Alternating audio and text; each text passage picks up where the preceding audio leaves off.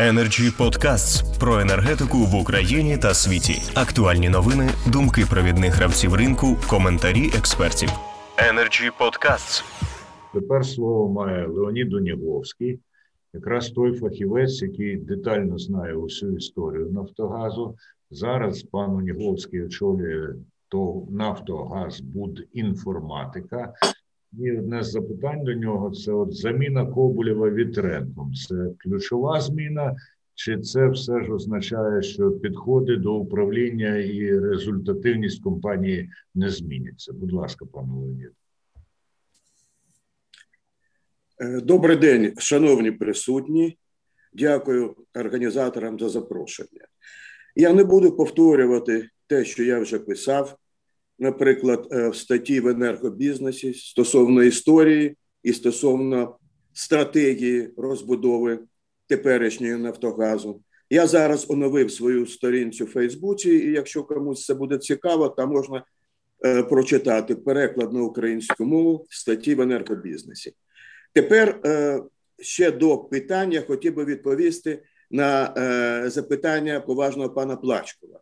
Насправді піклуються газотранспортною системою, перш за все, оператор газотранспортної системи, яку, е, яке очолює зараз е, Сергій Леонідович Макогон.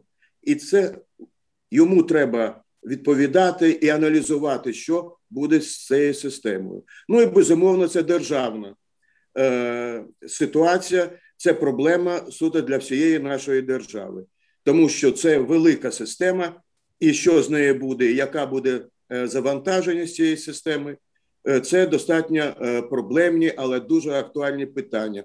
Можу сказати, що наскільки я знаю і сам працюю трошки в цьому напрямку, варіанти все ж таки можливого завантаження теми є. І про це казав, до речі, і пан Макогон.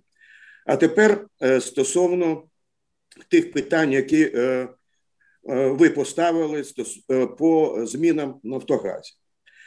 Ну, е, перше, що я можу сказати, як була проведена зміна керівника, мені не дуже подобається. Все ж таки, з великою компанією треба було проводити по іншій схемі, по нормальній процедурі, а не так, як зробили виключили повноваження наглядової ради, призначили, а потім відновили, а перед тим е, охарактеризували е, роботу наглядової ради як незадовільну. Що мене хвилює тут?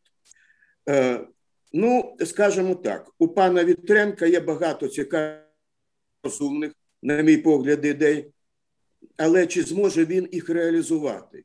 От в цьому питання. Чому? Якщо вірити тому, що я прочитав е, в пресі, то все залишається як є. Залишається правління, залишається спостережна рада, наглядова рада, е, і по суті, політика власності нічого не міняється. І в мене виникає питання: а чи буде збережена хоча б якась керованість цією компанією? Тому що все ж таки ми всі повинні розуміти, що через 4 місяці в нас починається опалювальний сезон. А від того, як спрацює Нафтогаз, дуже багато чого залежить, чи будемо ми з теплом, чи будемо без тепла. Це дуже важливо. Е, на мій погляд, було б краще вже зробити по-іншому. Ну, наприклад, поміняти статут і не період проведення конкурсу, все ж таки напряму пов'язати е, Міністерство економіки з правлінням компанії. Є достатньо фахові люди і в Міністерстві економіки, до речі, державний секретар пан Мар'євич, він досконало знає ситуацію з Нафтогазом. І мені здається, от така керованість, такий ланцюг був би значно більш ефективний, ніж та спостережна рада, яка є, те правління, яке існує, і яко, і яке, е, судячи з усього, е, пан Вітренко поміняти не зможе. Я бачу тут багато дуже небезпек. Energy Podcasts. Далі. Е, які виклики? Про, про я вже сказав перший це опалювальний сезон, керованість компанії. Е, далі треба казати, як зміниться управління компанії. На жаль, якщо залишиться все, що я е, прочитав, я не бачу великих змін, і ця ж система е, і е, реформування, впровадження так званої дивізіональної структури, все це буде залишатися. І я тут, чесно кажучи, Юрійовичу трошки співчуваю, тому що йому буде дуже важко щось поміняти. І все ж таки хочу сказати, що у цьому трикутнику, про який раніше писав пан Омельченко, а саме уряд, ну, перш за все, це Міністерство економіки. Друге, це е, наглядова рада і правління на чолі з головою правління дуже багато буде залежати від міністерства, щоб ми все ж таки змогли зберегти керованість і щоб дійсно ми змогли впроваджувати ті прогресивні рішення, про які я чув від Юрія Юрійовича Вітренка. Далі. Е, політика по наглядовим радам. Ви знаєте, е, безумовно, вони потрібні. Я хочу нагадати, що ще у 2002-2004 роках, до речі, в Нафтогаз, коли е, була наглядова рада, в якій більше 50% були недержавні службовці, і цю наглядову раду очолював нині покійний Михайло Петрович Ковалко.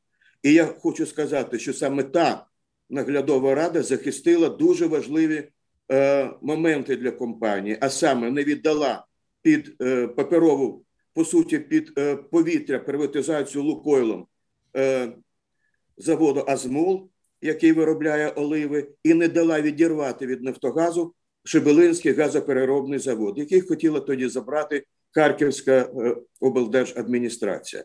І є багато іншого. Але які повинні бути е, наглядові ради?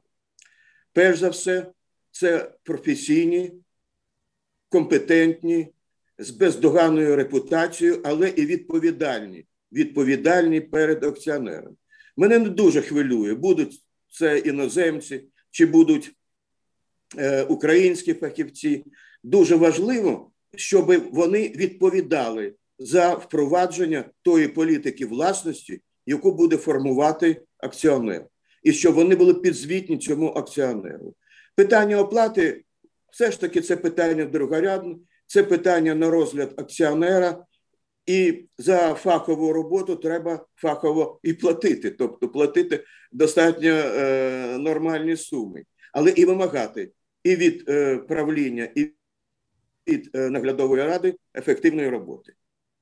Останнє, що я хотів би сказати, що дійсно мене дуже ще раз повторюю, дуже хвилює, чи збережеться зараз керованість компанією, тому що я все ж таки прогнозую певні конфліктні ситуації. Якщо залишається наглядова рада стара, якщо залишається старе правління і приходить новий голова правління, дуже велика небезпека втрати керованості. Дякую за увагу. Дуже дякую, пане Леоніде. Energy Club. Пряма комунікація енергії.